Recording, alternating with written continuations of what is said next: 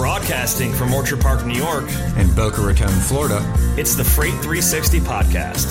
From freight broker sales tips to sports talk, this podcast is all about helping you grow as a freight broker. We're your hosts, Nate Cross and Benjamin Kowalski. Let's talk freight. Welcome back for episode 159 of the Freight 360 podcast. We've got another special episode today. We've got a guest on with us. We'll, we'll get there in just a second. Uh, but first, if you're brand new with us, welcome to Freight 360. And if you've been following us for a while, we appreciate you being back. Welcome back to another great episode. Continue to share us with all of your friends in the industry. Leave that review on iTunes.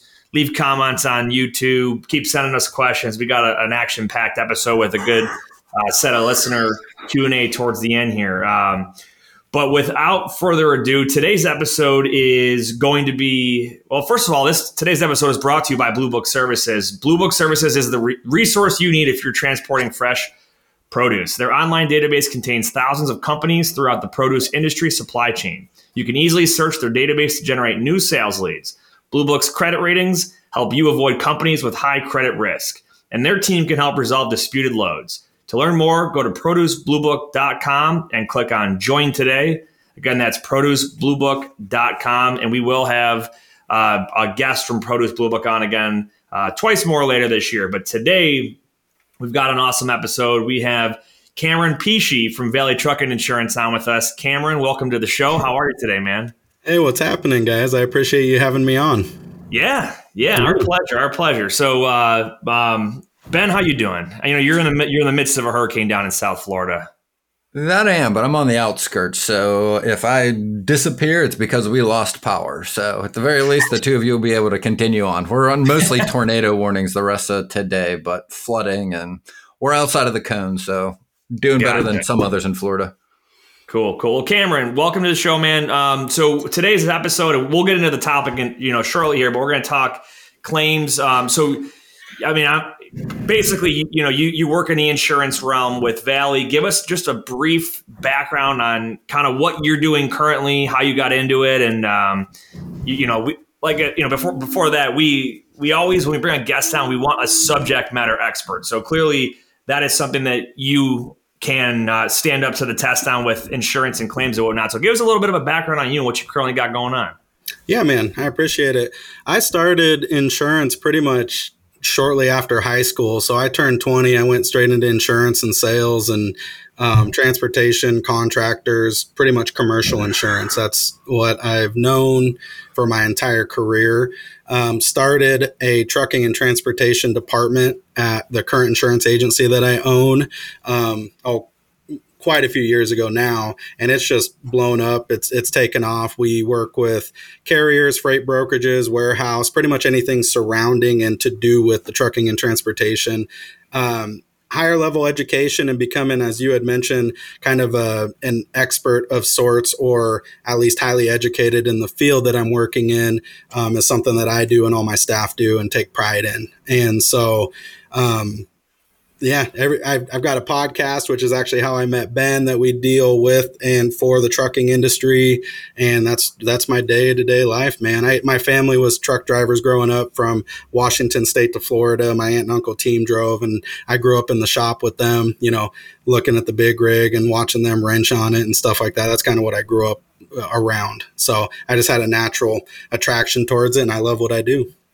Awesome, man. Well, so, what's your what's your podcast called? Just so folks can check it out. Yeah, for sure. Get a load of this trucking podcast, and it's on nice. Apple, Spotify. Yeah, right. Little play on words, and and it's not insurance for those that are thinking that. Like, in fact, we don't talk about insurance really. It's just kind of our way to give back, um, bring on industry experts, reach out to folks that are doing the I things that I think are cool or innovative or progressing the industry, bringing resources and availability, and talking to folks that are on the trucker sides. So. Cool.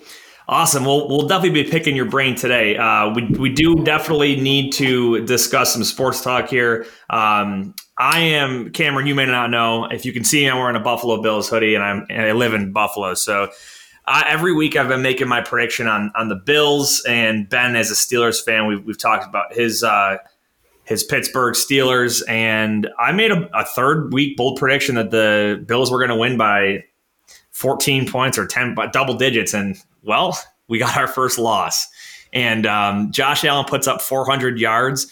Tua Tagovailoa puts up like 180, and somehow um, the Bills lose by two. It would have been four, except for um, I don't know if you guys saw the, the butt punt where uh, Miami's uh, special teams comes out to punt out of the end zone, and the kicker ends up hitting his his personal uh, basically security detail right up in the right up in the butt there, and it kicks out of bounds, and it's a safety, which puts the Bills within two points, and then. Uh, clock management was terrible, and uh, Bills couldn't get the ball snapped when they were ready to kick a field goal, the game winning field goal at the end of the game. So they they walked off with a loss. But there was a lot of mistakes. Um, you don't put up 400 yards, go to the red zone that many times, and not score touchdowns. So um, I'm going to shake this one off. You know, we're midweek now, getting ready to go into week four. So I'm, you know, the depression is starting to subside a little bit. But um, yeah, that's my that's my Buffalo Bills first two games I've watched in probably two NFL seasons. I got to watch the Steeler game because it was finally televised on Prime last Thursday. Didn't go so well, and I nope. actually and I and I was like, sweet, the Bills game's televised because they played the Dolphins. So I watched that game. I'm like, only two games I watched in like two seasons. I'm like, both. And you watched two losses. Close to yeah. yeah. Um, Cameron, you were telling us you're a Niners fan. You guys, you guys had a pretty um, it was a primetime game, right? Was that Sunday night? Yeah, and Denver, uh, Denver pulls it off. Oh against man. you guys, that was low scoring. It's brutal. That was an ugly game. That was a terrible game, actually. And as a Niners fan in the Pacific Northwest, I got to deal with all the Seahawk hecklers and including my family. So anytime, including Russell Wilson being at Denver, I just root that we just destroy Russell Wilson in the backfield and tr- sack him and keep him from running. Like that's my whole objective uh, for rooting on that. And I would have bet the mortgage on the Bills beating Miami with the 14 point spread too, man. So yeah, it was. I think uh, football was drunk this weekend. It was a, it was. crazy weekend. You so. had uh, who else lost? You had Kansas City took a loss. Um, yeah, it was that was just I don't know. It was a weird week, but um, hey, it's early on in the season. It is what it is. Um, Tampa Bay lost as well. Yeah, so, Aaron Rodgers uh, beat beat Mr. Brady, which is good. Yep, yep. So, and then uh, did you guys see the Dallas and the Giants game Monday night, where it was like it was nah. just so bad at first, and then all, out of nowhere, um, Dallas just started throwing points up and won by I don't know, seven or eight points or something like that. But well, uh, Lamb had that one-handed catch in the yeah. like that was an amazing catch. I was like, holy cow! You got a lot of Cowboys fans hopping on the Cooper Rush train right now. So yeah, they do. Yep. But anyway, that's sports. Um, I'll give my my week four predictions at the end of the episode here. Uh, ben, let's give a shout out to our friends over at DAT, and then let's talk about claims and insurance, man. Taking the guesswork out of freight with DAT. The DAT Loadboard Network is the largest on demand freight marketplace in North America, connecting freight brokers with available capacity on any lane. Grow your business with tools that allow you to find new business partners. Plus, you can quickly qualify and onboard new carriers. With the industry's leading freight rate data, you can make clear and confident pricing decisions. Check out the show notes for a free month of DAT Power, Express, or Trucker's Edge. Definitely. Okay. Claims, insurance. I mean, let's start insurance, right? To, to start, just to kind of lay the ground groundwork here. Um, we get in this, you know, for anyone that's been listening to us for a few years now, uh, I'm going to warn you ahead of time. You're going to get some duplicate information, but we have to kind of we have to hit some basics here. So we often get the question, Cameron, from from newer folks. They're like, "Hey, what what insurance do I need as a freight broker?" Um, and then even you know we've had questions too. If I'm a if I'm an asset based carrier, what kind of insurance policies do I need? So let's break it down. Um, I know there's a lot of subjectiveness to this answer, but there's there's a very very basic answer for the brokerage side. So can you just give us the rundown? If someone's going out there, they're going to get their own authority from the FMCSA. What kind of insurance are they going to be required to get as a freight broker? Yeah, no, good question, and it's one that we get a lot because we work with. Uh, anywhere from a new, brand new startup to a very well established um, brokerage that's been in the business for years and years. Uh, the bit, the main one, and like the the one that everyone's going to have to get is the bond. And that's a little bit dependent based upon credit and the financial strength of the client. Bonds or surety typically rely on that. So that's the first thing you'll basically secure as you're getting the brokerage set up, your authority um, lined out with FMCSA, getting your contract situated. And then from there, the, the major ones that we will typically work with a client on are going to be contingent cargo. Obviously, make sure the freight is covered in the event that the carrier's insurance isn't enough or doesn't cover for whatever reason. Um, general liability, uh, for the freight brokerage itself, and then the hired auto and the non-owned auto portion in the event they get drug in in an auto liability claim because the attorneys pretty much follow the contract and they want to see who has money and where can they get money. So those are the big ones, and then from there you get warehousing and um, assets and property and cross docking. Like like you said, there's a lot of additional things you can branch out into. So yeah, and I want to remind everyone too. So insurance is a way for you to offset risk, right? And you could you potentially buy insurance for just about everything, but at the end of the day, there comes there comes a, a point where you have to decide: is it worth the cost to me to you know you know how much risk am I willing to take on? And you get to a point where the risk is so small that it's not worth paying an exorbitant amount of extra money to add on stuff that you never really need. And Ben, you and I have talked about it a lot. You know that general liability is very common. The contingent cargo is common. Your customers contract and your customers' um, requirements are going to typically dictate when you're going to change your policy. They might say, "Hey, we need you to have X amount of liability. You know, you need to have an umbrella for X amount for some of these bigger companies." And a lot of times, they don't even know why they're asking for certain insurance. Um, but they're going to ask for it. And if you want to play ball with them, you've got to. We've literally had situations where um, the the owner of the company that I work for, Pierce, he's been on the phone with um, attorneys at a, at a certain customer explaining to them, and he's had an, our insurance agent now with them explaining why you know why why is it that you think why are you asking for this policy? What are you trying to do with it? Because it's not this is not what you're it doesn't it doesn't suit what you're trying to solve and they just they have no a lot of them just don't understand what they're talking about I would so, say more often than not, by the way. Like yeah. I've been on not only with my own customers, but you know, on with other people that I had on my team and their customers and shippers. And like I would say that's like the rule, not the exception. That most of the points of contact at the shippers are like, I don't know, our attorneys came up with it. That's our contract. And we're reading and we're just like, but we don't own assets. But you're treating us like a trucking company. We're not a trucking company. Like we can't even buy these types of policies. Like what is to your point, what is the goal with making requiring us to have this? Well, I don't know. Yeah. They just put it in the contract. Well, I think um, you kind of labeled it there. The attorneys are in charge of the contract, right? And what do the attorneys want to do, or what are they after? Mitigate they're everything. After, Nobody needs yeah. to do any business. Yeah, They'll just ground after, everything to a halt. they're after buckets of money, and so they're going to throw in, or They've got an old contract that some attorney drafted umpteen million years ago and never updated it, but at the time it made sense, or maybe they came from a different industry and it was like, oh, that's what they did. Let's do it here. I, I think there's a lot of misinformation that goes out, and unfortunately, people don't question it; they just sign it. And what's worse is people will sign contracts and then read them after the fact, after they've already bound into this contractual agreement. And it's like, you know, you can't get help after the fact. You already signed, you know. Yeah. So you can't dispute it. You can't challenge it. You can't change it. You got to do that ahead of time. Well, that's a really good point, too. And I think often in our industry, the contract side is somewhat overlooked because they're not necessarily binding, right? Like your rate can fluctuate. You don't need to pick up the load even if you commit to it. But the reality is, is what your point is, is the insurance requirements are. And if you haven't met them and you've signed it, then you are subject to them. So what are some of the things like, you know, new brokers should be looking for in a contract? What are the things that they shouldn't be looking for, and what are the things that they need, I guess, or the the big thing I coach and like talk to the brokers on is it's all due diligence and it's about making sure that they understand the product that they want to ship, right? The type of commodity or cargo that they have a good understanding of that. So when they're hiring carriers or selecting carriers to come do it that the carrier actually can fulfill that agreement and have the skill set to deliver the commodity. Like protect yourself at that front.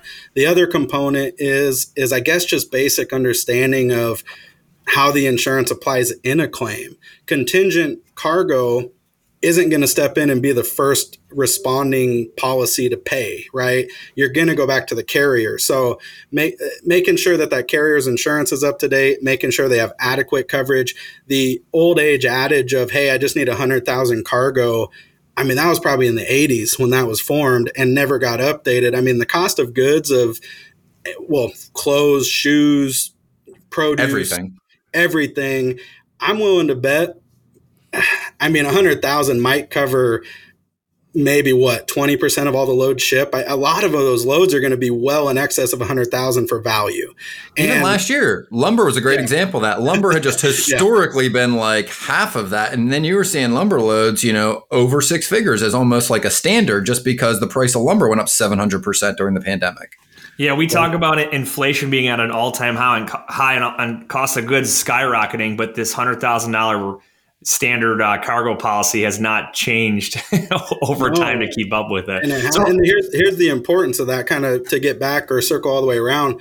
The claim for that cargo should and would be paid by the carrier, the trucking company that's delivering it. If something happens, right? Unless they're they've got the Carmack and it's one of the things that they're not responsible for. But if they're negligent, their insurance applies yep. then the contingent cargo kicks in. So it's just making sure you understand how the basics of insurance work. I mean, an insurance broker would be able to help you uh, discuss that and coach you on it, and hopefully provide some guidance. That's so. I, I, I do want to. You brought up Carmack. Can you? Because that's something that we have not talked about on our show, at least in detail. That is the Carmack uh, amendment or agreement. Um, can you give like a, a, Barney style explanation of what that is? yeah, that- for sure. It's just it's just a list of things that. Um, a carrier cannot be held liable for, like acts of God, um, public enemy, acts of war. Like there's just certain things that are going to happen and the insurance isn't going to cover it, right?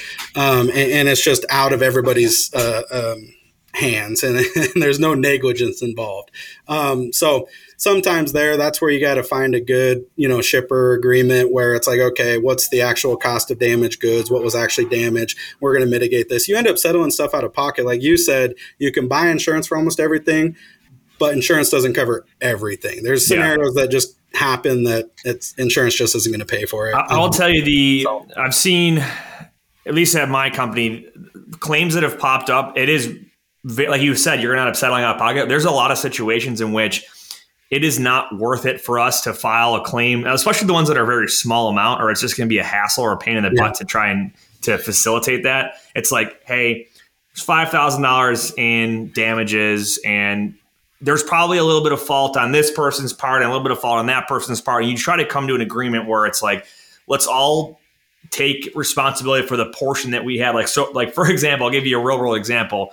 We had a um, a load that for I'll, I'll, keep the long story short, but a broker sent in, or hired a um, dry van for a reefer shipment, right? Um, so dry van shows up and um, is aware that they're loading refrigerated product onto his dry van and still lets it happen. The shipper knows that they're loading refrigerated goods onto a dry van and it gets to the to the destination which was actually our customer was the receiver and they're like what the hell happened here? Like, and so we we came down and we're like, yeah, there was negligence on, there was oversight for hiring the wrong kind of truck, but like at the same time, what what driver and which uh, shipping facility, like all three parts were like had oversight on that, but and everyone's trying to play the the blaming game. So we're like, hey, we we all have a little bit of ownership in this. Let's figure out what the cost of the the claim was, and we'll take X percentage and you take experts you know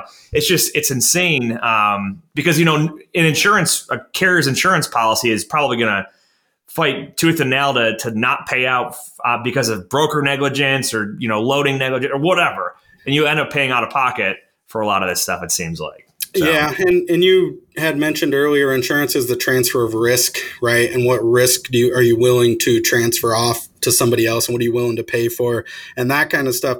And, and there's differences in insurance policies too. So carrier insurance policies are not all created equal, and that's a big thing that I end up dealing with. Is like, well, this policy is cheaper, or this is this. It does have refrigeration breakdown, so that kind of thing should be covered. But a lot of policies exclude driver error something as simple as wrong temp, right? They don't temp it correct and it ends up spiking or freezing or whatever happens, the load gets rejected. A lot of times you're out of pocket on that, um, the carrier typically because it's negligence. But um, in that scenario, yeah, that's yeah. Like, let's just all come to the table, split it a third, third, third, and call it a day and yeah. move on. You know, but yeah, that's so. Crazy let's talk carrier insurance. Um, kind of the same as we talked about broker. What's required and what's common. What does yeah. that look like for a motor carrier? Yeah, man. Um, the big thing for the broker to recognize is is if they're going to carry, let's say, a million or two million on the hired auto or the liability, and then let's just call it a hundred thousand on the cargo because that's what most do. But really, it should be equivalent or exceed the actual value of any of the goods that are being hauled. Um, it needs to be across the board for all the carriers. So your contract should state, and that certificate that you collect should have auto liability. You know, let's say a million or two million, whatever they end up landing on. Cargo of a hundred, two hundred thousand, whatever the cargo agreed limit is. It just needs to be uniform across, and you want it to match yours um, at, at, least match yours. Because remember, the broker is going after the carrier's insurance in the event something happens, if it's their fault. So you just want to make sure they have adequate coverage. Um, so liability, cargo. I know you guys had mentioned you had a situation come up with a trailer when somebody has to take a different trailer or potentially you know, drop and hook or, or, something like that, then you want to make sure they've got trailer interchange. If there's a written agreement, if there's not, you can get non-owned trailer, but then um, build in some physical damage. Or some of the companies I work with call it a bailee coverage, which is super broad. It'll cover intermodal containers, trailers. Come on, it'll it'll cover pretty much all of it. So cool. Okay. Got it. Yeah. yeah. and I think one of the things to point out too is like I often see brokers that have 250k in contingent cargo, and they're like, oh, you know, because the value of the the goods is over 100,000, we're good here because my carrier only has 100,000, and it's like, well, no, that is not that is not the case, and I think it's important to see to make sure that you have the carrier that you're contracting hiring has the adequate amount of primary cargo insurance to cover the value of the freight that's on board. And I think uh, with a lot of these smaller shippers that don't have contracts that require you to sign agreeing that you're going to carry what you know x amount yourself and that your carriers will have x amount in coverage you get these these younger brokers or inexperienced brokers they're hauling super expensive stuff that they have no idea that if there's a claim or there's damages like the carrier's insurance is not going to cover all that and then good luck getting that getting that money back to your customer. No, carriers. So, I wanted to ask you, a question. Go ahead. No, go ahead. I, I, mean, about the same thing. We were talking about insurance last time, but go ahead, Cameron. Finish with your thought. I was just going to make mention, just real quick, because you brought it up for that. The broker, and it amazes me, a lot of brokers don't buy this policy for whatever reason. There's actually an excess cargo that applies kind of like as a first response above the carrier's cargo for that instance. And, and it's a reporting form. So you pay, uh, a base level premium. It's not much. And then in, in that month, if you use, let's say, 50,000 or 100,000 because you needed an excess of 100 above the carrier, you just pay that premium on a monthly basis depending on what you used. And a lot of people don't either know about it or educated about it or don't think they need it. So just to touch on that. Anyways, yeah, what's up? Ben? Yeah. So we're talking about making sure they're valid, and this is something that came up. We talked a little bit off air. So, the first question I have is: if I am named on an insurance's dec page as a brokerage, right? Are you obligated to notify me if that carrier doesn't pay their premium? It depends. And this all comes down to the contract. It depends on the agreement. It depends what the broker requires for um, are they listed as additional interest or insured on the policy? Do they have a waiver of subrogation? Like there, there's certain contractual things which will be all handled at a legal level with the attorneys drafting their contract. That will dictate whether or not there's notification or not. Now, if they're if you're just simply listed on a certificate, that's like proof of insurance stating, hey, this person has active insurance at the time of that certificate being printed. The secondary thing to that, there's services out there like you mentioned, or the easy way is you just go on FMCSA, safer lookup, pull up the carrier by DOT, go to the insurance and see, oh, okay, they've got active insurance.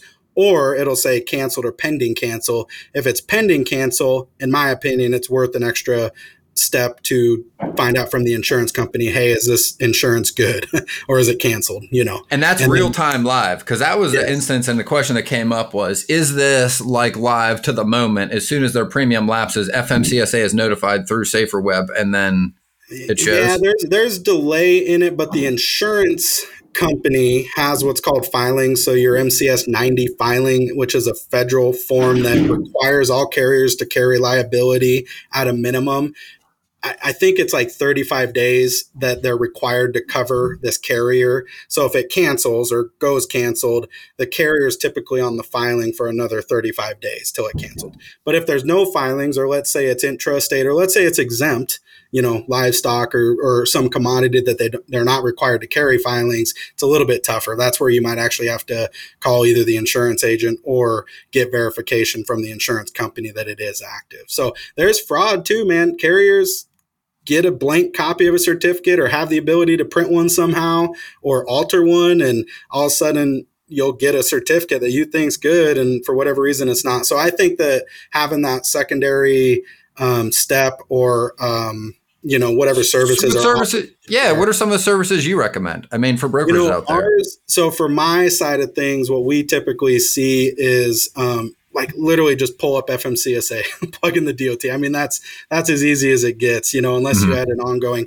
Some of the folks use RMIS. Some of the folks use the different certificate vendors that manage all of that and will do all the mm-hmm. compliance and whether it's in or out of service. So um, I, I don't have a one that I would refer that's better than another. Yeah, I've seen like so, um, like RMIS, My Carrier Packets, Assure Assist, like companies yeah. that they'll offer not just um, vetting but ongoing monitoring with alerts and stuff like that if somebody lapses. And so one of the things too, Ben, back to what you said about um, being notified, right? And I'm Ben, I'm curious if you've ever seen this in a, in a customer contract. Have you ever had a customer have in their contract that you as the broker have to notify them if a carrier's insurance updates or changes or anything like that? Because I've seen those and we won't sign them.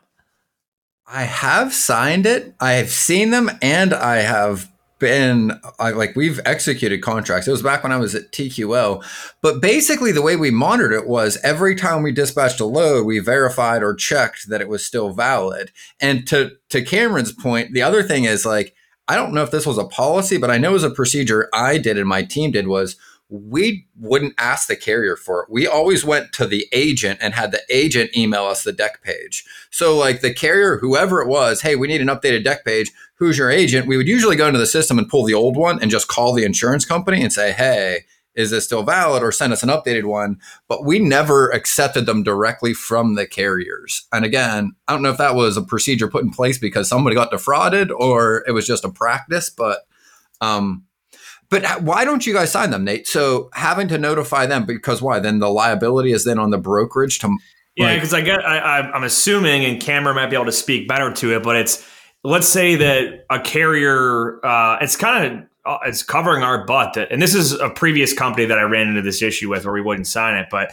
saying that like, um, and I think that the it was written so broadly that said like, if you know, anytime one of your contracted carriers has an uh, a renewal or whatever, you have to let us know. And I was like, we've got a hundred thousand motor carriers in our network, yeah. and you know, we've probably had twenty or thirty haul for you. We're not, and if they're on repeat dedicated lanes, we can't we don't have the manpower to tell you yeah. every single time that somebody has a renewal or whatever. We're going to verify before we haul a load, but we're not going to, you know, take the time to send, you know, send you and up or notify you that hey, they've switched their under their underwriters different now, or whatever the case may be. So it's was you just written so broadly that it wasn't like we were, you know, we were uh, not doing our job. It was just they were asking for stuff to clearly cover their butt and shift risk on to the broker uh, for negligence or something like that. And you know what? I did have one of those as my customer, and we didn't. Now that I'm thinking, as you explained that, we didn't sign it. But what we did was we redlined that, and I basically sold them on the fact that we had the ability to exactly what you said monitor the carriers in the exact same practices our shipper did and that was enough to be able to redline it. Or basically, like, look, we're going to use the exact same systems you are. We're going to vet them every time a load picks up in the same way you are. So, us to update you on the hundreds of thousands of carriers we have doesn't do anybody any good. But every time we pick it up, we can ensure that that was, you know, done and in place. Was how we kind of got around that. But yeah, yeah that makes makes sense. Um. So let's talk. I mean, claims. I'm curious. I want to break some of these down because there tends to be Can we Man, go through a claims 101 take- example? Can we just take like a normal, like, I know there's not a normal of anything because they're all a little subjective, but can we go through maybe just like a 101 example of, hey, something Product happens. shows up this damaged. Something. Yeah, product shows up damaged. Let's just say a $90,000 load. So it's less than 100K. $90,000 truck shows up, there's damage. We'll say to half of the load to keep the numbers even, right? So Yeah. $90,000 load, call it lumber, shows up, half of it's damaged. Yeah. Flatbed wasn't tarped correctly. So maybe there's some gray area there for this one. Wasn't tarped correctly, half of it's claimed. Yeah. And I think a lot to do with the claim to protect yourself happens ahead of time, right? Going back to the due diligence. Did the carrier have insurance? Is the contractor, if they have a contract, protecting them? Did they make sure they got adequate underlying cargo and adequate, like, uh, the other thing that I see pop up too, just to make a quick reference on, is insurance companies that are not financially rated as an A plus or A strength carrier, right? And that's all ba- based on financial stability. So AM Best, I know that some brokers say, hey, we will not accept a B rated company or a company that's not rated because you get these insurance companies that pop up with no financial strength that are all of a sudden really cheap, but do they have the ability to pay claims? So that's something to kind of reference to. Um, making sure that you have the adequate underlying coverage. So the 100K cargo in this scenario, it's going to come down to So when you say who, let's be specific. So that is one, the, carrier. brokerage. The carrier. Okay, so the carrier brokerage, having- the brokerage will Yeah. have their contingent cargo. Let's say in this example, they'll have their contingent cargo. They'll have their liability. They'll have all their ducks in a row and their contract tight, and they verified insurance by this carrier. Okay, um, it comes down to the carrier now in a tarped load or untarped load, or was their duty to tarp this load? Steel is a big one that comes up, right? If you hit water Mhm. and all of a sudden the steel starts pitting and stuff like that, that's a big um, issue that comes up, and there's a lot of risk and exposure. Um, but let's say that the driver was negligent; they were driving. Uh, the tarp, they tarped it or tried to tarp it or attempted to tarp it. It wasn't secure enough, and all of a sudden, boom! Now there's some damage at the delivery you know, whoever's accepting this is going to basically say, okay, we got proof of delivery. They're going to expe- inspect the load. They're going to look at the bill of lading. Let's ensure that it is what it says it is and how, how many, how much lumber it says it's supposed to be and all that kind of stuff. That's when you discover the damage, hopefully, and you should with a flatbed load of lumber, you should be able to inspect and find damage. You take pictures, you'll make notes, you'll sign off, you'll basically notify them right then and there, and you'll work with that carrier um, whoever your contact or point of contact is to start the claim.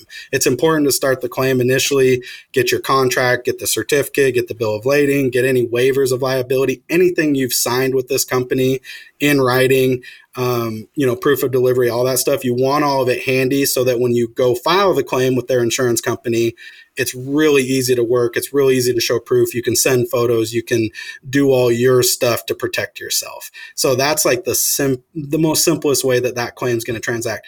Perfect world, the insurance carrier of the carrier accepts responsibility, says yes, we messed up. Um, how much of it's actually damaged? What can be salvaged? What is the actual cost? It's probably not ninety thousand, right? Because most of the lumber, let's just say half the lumber is still good. Okay, we'll settle at you know forty thousand or forty five thousand. You'll end up getting that settlement. The big thing though um, for the receiver to So when you is- say you'll get that settlement, because I want to go through this one on one level. So the the, carrier's insurance, right, Yes. Is going to cut a check for forty thousand dollars to the freight brokerage. The Yep. freight brokerage will then cut a check on their discretion back to their customer for the forty. Yep. Okay. Yep. And the custom, they'll all work together on this. See, this is the complex part of the brokerage side is you've got how many moving parts. And sometimes you have additional people in there too, because it was maybe stored or transferred or, you know, Mhm. who knows. So it's like following the paper trail, making sure at every stop that it was documented, making sure that everyone's present. And if everybody was present on a transfer of a load, they all signed off and it's like all well communicated. And if there was damage, it's re- stopped, halted, reported immediately, right? It's notated. Um, everything's there and preserved in the event of the claim. And so that way, whoever needs to be made whole, you know, obviously the receiver, the, the whoever purchased this product will get their money, right? Um, and, and, that's that's a pretty simple, I think, example. And a simple let's throw one other level. Let's go, let's yep. make it one hundred and twenty thousand dollars, right? Let's say the, all of the cargo is a total loss. Let's say the carrier, just like we talked about, only has hundred thousand dollars in cargo, and let's say there was. Let's say the shipper didn't notify the brokerage that it was 120 grand and that most of the loads they ship are below 100. This is a spot load that got sent over to a brokerage. Nobody said this exceeds 100K. So the brokerage has their hundred, right? And contingent, the asset company, the truck has hundred. How would that play out? What does the bill of lading say? right? The BOLs typically they don't have values on all the BOLs. No, or there, there's a value somewhere attached with it, or like the purchase and agreement, right? There has to be a value listed somewhere. So right. it's whatever comes with that. And let's say the value got slipped in at the 120. Uh, you know, really, I think you might be able to split fault, but I think it'll fall back to the broker on that. And if you don't have coverage, if you are only at that hundred thousand, it was a total loss. You're coming out of pocket twenty k, like for a simplistic answer. So, a point, right, to everybody out there, this is why you've got to ask load value, even if it's a customer you ship with regularly, because again, from what you're saying, like I could be liable for negligent for confirming what I'm assuming, right? Yeah and I guess it'd be on the freight bill, right? Like whatever portion will show what you're shipping and the value. Like it has to be listed mm-hmm. because you're not just going to blindly take a load. I, I would hope. so now let yeah, me ask you a, a scenario question here. So um, high deductibles for a carrier's insurance policy. So I've had examples before where we'll say there's a $5,000 deductible on the carrier's cargo policy. The claim is only for $3,000. And we're like, you know, we're never going to get that money out of the carrier. We're, we're not even going to file the claim. We could try to ask them for the money, but they're just going to, they're just going to basically tell us to beat, you know, go pound stone and um, we'll never work with them again type thing. We're out of pocket. So, um, is there any well, I guess first part, what would be considered like a standard deductible for a, um, a insurance policy for a motor carrier, and where would you kind of put a threshold at? This is a little high. You should maybe take some yeah, and that's such a sub- subjective question because based on the carrier's strength, financial strength, or situation, you know, we've got folks that'll have fifty thousand deductibles where they'll still settle out the claim out of pocket because they're a fleet, right, or they're a large organization, which most likely you have a relationship with, you're going to get paid if you file that claim because they got a claims department. If they're small, let's say it's an owner op trying to save money. They got a $5,000 deductible because that's the only way they can afford to buy the insurance. And like, like this market's tough right now. They got a truck note, they've got gas bills, they got their insurance bill. Like you know that there's no money there. You would still probably go through the proper steps, notification, file the claim because their insurance is on file. So you can still file a claim directly with the insurance company. The insurance company would then work with you um, to help settle out the claim, and then that carrier is going to owe the insurance company the deductible. Now, okay. if it's a good if it's a good carrier that wants to maintain the relationship, like you guys are just going to work together on that. And I think the threshold there's not really one. It's all subjective. Like what is worth your time and what is worth like just cutting the loss and like moving forward to just maintain the relationship at what point, right? And there's I mean, COVID, I think, shifted, you know, a little bit of that. Like people have situations that come up where you can sympathize and say, hey, we'll work with you. Like just pay something. Like, like let's come to some sort of agreement or compromise where we can just make this make it right again so we can continue working. But you're right. Some people will just blow the bridge up and say peace and you'll never get your money back, unfortunately. But you can still file on their insurance though. I mean, that's why they have it. So fair enough. Ben, you got any other? Uh, oh, here's a no, I want, I want to save the produce stuff for our blue book spe- specific claim episode, so we'll we'll stay away yeah, from. You're uh, good. And the big thing I think, just to make mention on the produce, and this comes to the brokerage due diligence, is not all insurance contracts are created equal. Um, not all insurance policies, and I'm not going to name companies or contracts or anything. It's just a conversation that needs to be had. Is just because it has reefer breakdown or refrigeration breakdown does not mean that if a load gets rejected due to temp, and if it was a driver error, that it will will be covered by the carrier's insurance policy. That's just like one thing I want to throw out. Some contracts do, and some companies are great. They will settle claims, and there's a reason that they're like held in a certain regard. Others aren't. So it, it's just something to be cautious of. The other thing too is excluded commodities, right? Because when you get that insurance certificate, yeah. it doesn't tell you what's excluded on there or what's included. It just has amounts and dates. Yes. So yeah, but that's due diligence, right? Making sure you know what you're shipping and making sure the person that's hauling it knows what they're doing. And the common theme in this whole discussion is, as a freight broker, do your due diligence, and prevention is gonna is gonna be the the key to success here instead of you know hand, dealing with the headaches down the road. So well, good stuff, good conversation. I'm going to give a uh, we got a Q&A se- section here, but first I'm going to give a shout out to our friends over at Lean Solutions Group. Lean is the industry leader in nearshore staffing solutions with offices in South America, including freight broker back office operations, accounting, technology development, business development, marketing, customer service, and many other positions. To learn more about the vast solutions that Lean can offer your freight brokerage or agency, visit them online at www.leangroup.com.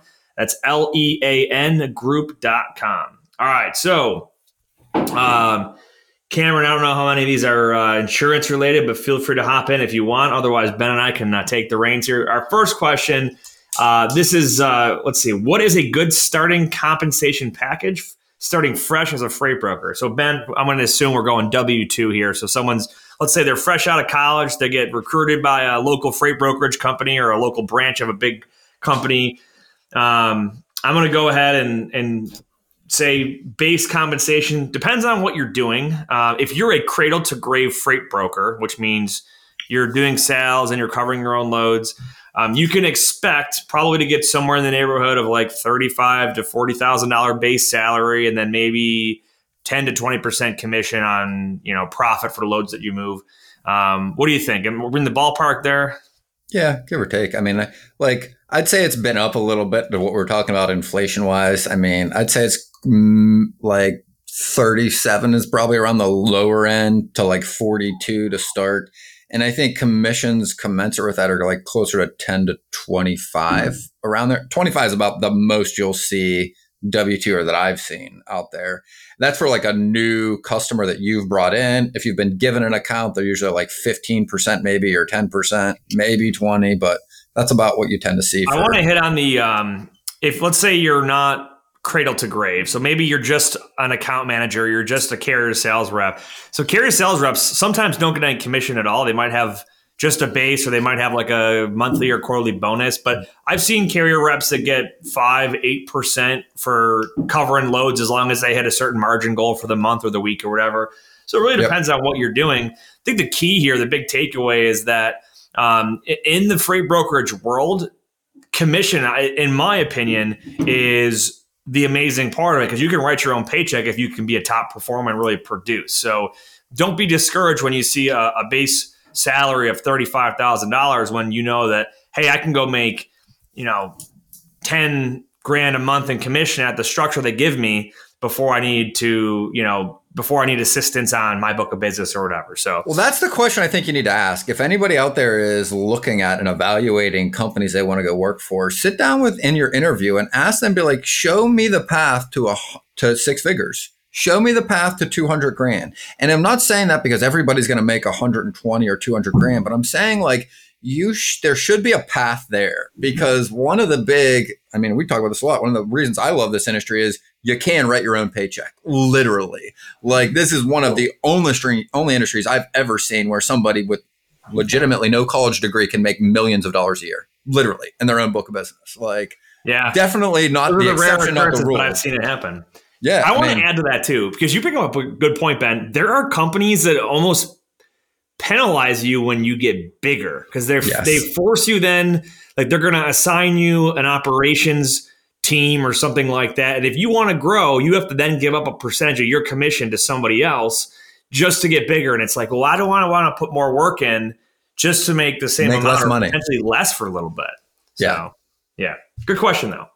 Um, all right next question. When a shipper asks me to quote a lane how and where do i get that information?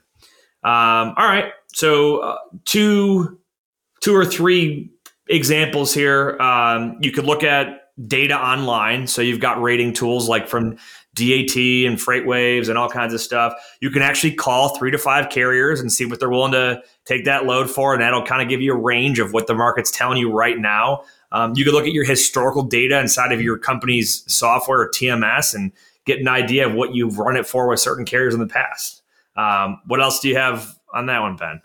Yeah, check your internal TMS to see what maybe you've run it in the past. Maybe someone else in your company has run this lane. Check the market, DAT, rate view. Also recommend you check the load board, not just rate view, to see what the market's doing right now for that lane. It'll give yeah, you a good idea. offering? Yeah. What are they offering? What is your competition in this lane for a similar load offering to the truck side of the market, right? That's yep. how you know where you're going to fall that day. And then again, the one like said, I think, phone yeah, calls. Call, call drivers. And that's the one I think a lot of people fail to do is uh, make the outbound calls, right?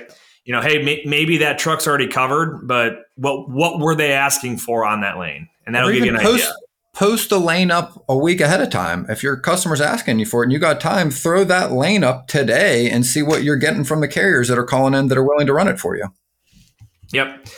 Last question. This one's relevant right now is why are some shippers requesting outbound rates from a certain area so cheap? For example, a dollar a mile when the national average is double or triple that. So to give context that somebody was asking, why is it 85 cents a mile to get out of Florida right now? Well, what did Dean say right before this? Coming. He said he was seeing 50 cents out of Florida. Yeah, Dean like right from now. DAT just told us 50 cents a mile out of Florida right now. So because yeah. those are the same lanes that when you're going okay, so let's forget about a hurricane, right? Let's say it's let's say it's prime time for um, watermelons. Well, let's say prime time citrus in Florida, right? Where there's a there's a huge demand to get trucks out of Florida. Well, people will take pennies on the dollar to get into Florida just to get that high paying freight out. And that is the way that the market works. And the same thing goes when a hurricane comes in, they'll take they'll just want to cover their gas costs or even take a small loss to get the hell out of there because they know that the demand for trucks when this thing clears is going to be through the roof and that's where you'll make up for it. And where you will see this, where it's most exaggerated, are when you can't get there from all four directions, like north, south, east, and west. So, Florida Peninsula means if you're going to come and get a load from Miami, you came from Georgia. You did not come from Cuba. You didn't come from the Bahamas. If you were in Northeast Maine, you likely didn't come from Canada because if it's a U.S. load picking up and dropping in the U.S., you can't even pull from a carrier north. Same thing where Cameron's from, Northwest. You're pulling out of the corner of the United States. Trucks are only getting there from one direction. They're not coming from north unless, you know, well, they're literally not because you can't load a load into the U.S. from a Canadian carrier.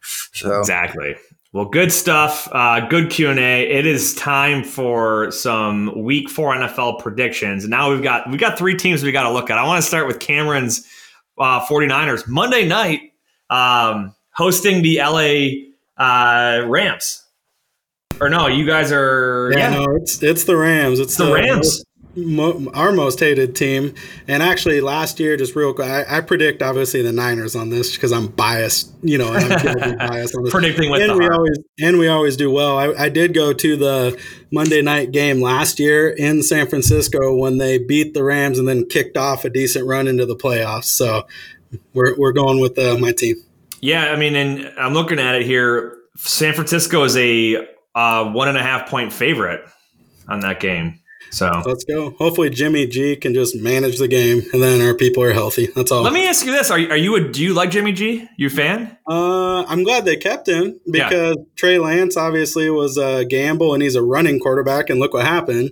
Yeah. Um, so the highest paid backup, quote unquote. I, I think that Shanahan knew what was happening. Yeah. So yeah, I like Jimmy G. Yeah, he, he's a good manager. He's not an all star, but he'll manage the game to get us in a position. Yep. Um, so that's Monday night. Thursday night is uh, Pittsburgh at Cleveland. So and Ben, there, there's another uh, nice little rivalry week. for you. Well, last week was Thursday at Cleveland. We play the Jets this week. I think. Oh, I'm we? sorry. Yeah, you're right. You're right. You got the Jets. Um, I was this on the is, wrong page there. It's a make or break game for that's a Sunday game. Yeah, if I mean if, it's the Jets though. Um, the Jets got a win under their belt, don't they? Yeah, they yeah they gotta be one and yeah they're one and two. Um, Steelers are a three point favorite. I like that pick to cover three points. Um, I think it'll be a low scoring game. So yeah, I don't think you're going to see anyone. You're not going to see like a a 25 or a 24 to 27 or something like that kind of game. But um, all right, and then Bills at Baltimore. the entire bill. The Bills are basically a, a the second string team right now. Is basically who's playing. We had we went into the game last week with five starting players injured, and I think we had like set, it felt like a dozen more like fell out during the middle of the game. But I think we're down we're down like we lost like an R seven during the game. Stefon Diggs pulled himself out like four or five times. Here's what's crazy. If you guys saw that game, the way that Miami is the, the stadium's built is that the opposing team sits in the sun. sideline is is getting beat on by the sun the entire time, and it was like the real field was like 100 degree, 100 degrees. It was humid, and these guys were dehydrated. They're cramping up. They're getting IVs in the locker room, um, and it was just they. It's like every play, another guy went down, and it was on both sides too. It was Miami and it was Buffalo, but um, at one point, like from center all the way to the right side, like were all guys I like either they got signed off the practice squad the day before or like never heard of them before. But um, so anyway, uh, see, Baltimore will be hosting the the JV Buffalo Bills. I'll call them, um, and I'm going to be like Cameron. I'm going to pick my team, the Bills. I think it's going to be a it's going to be a fight though. So this is not a this is not a game that I'm going to take a healthy Baltimore against a, a unhealthy Buffalo and say Buffalo's going to tear it up or even cover the spread. I'm just going to say Buffalo win the game, and it might be a might be a one point, two point game. I think it might come down to the the end of the fourth quarter, as those types of games typically do. But I'm going to take Buffalo. I think there's a fire under their butt right now after the loss last week, and um, Baltimore's a solid team, and I, I, like the Lamar Jackson, Josh Allen, both uh, um, running style quarterbacks, and have a lot of talent there, though. So I think I think you will see some high scoring in that game, and I think it'll be a very close one. But I think the Bills will, will pull it out um, either at the end of the game or they'll hold off a Baltimore comeback at the end of the game. So there you go. You heard it from us first. Let's see how uh, how I do. I'm actually Ben. I was two for two before last week, and I predicted the Bills and Steelers, and I'm now I'm two and two. Hey, you'll be back on track. Yeah, I had two uh, two bad ones. So, all right, good stuff, Cameron. Um, where do where do, so you already told us about your podcast. Where do folks find you with your uh, insurance company? Yeah, um, I'm on LinkedIn, Facebook, uh, ValleyTruckingInsurance.com, um, Cameron at ValleyTruckingInsurance.com for email. Uh, I mean, however folks want to reach out, they can reach out or inquire. I'm happy to help any way I can. Yeah, so. we'll throw. We'll definitely put a. Um, we'll put your email um, in the uh, show notes there too. So if you're watching on YouTube or if you're listening on iTunes or wherever, you'll have a link for Cameron if you want to reach out to him about insurance needs. Uh, ben, any closing final thoughts here? Whether you believe you can or believe you can't, you're right. And until next time, go Bills. That wraps up this episode of Freight 360. Check out the show notes for links to anything that we've referenced on this episode. And make sure to visit us online at freight360.net to see our entire library of episodes, videos, blogs, and more. And make sure to check us out on Facebook and subscribe to our YouTube channel for daily and weekly tips and content. If you'd like your question answered on the show, fill out the Contact Us form on our site, and we'll see you next week.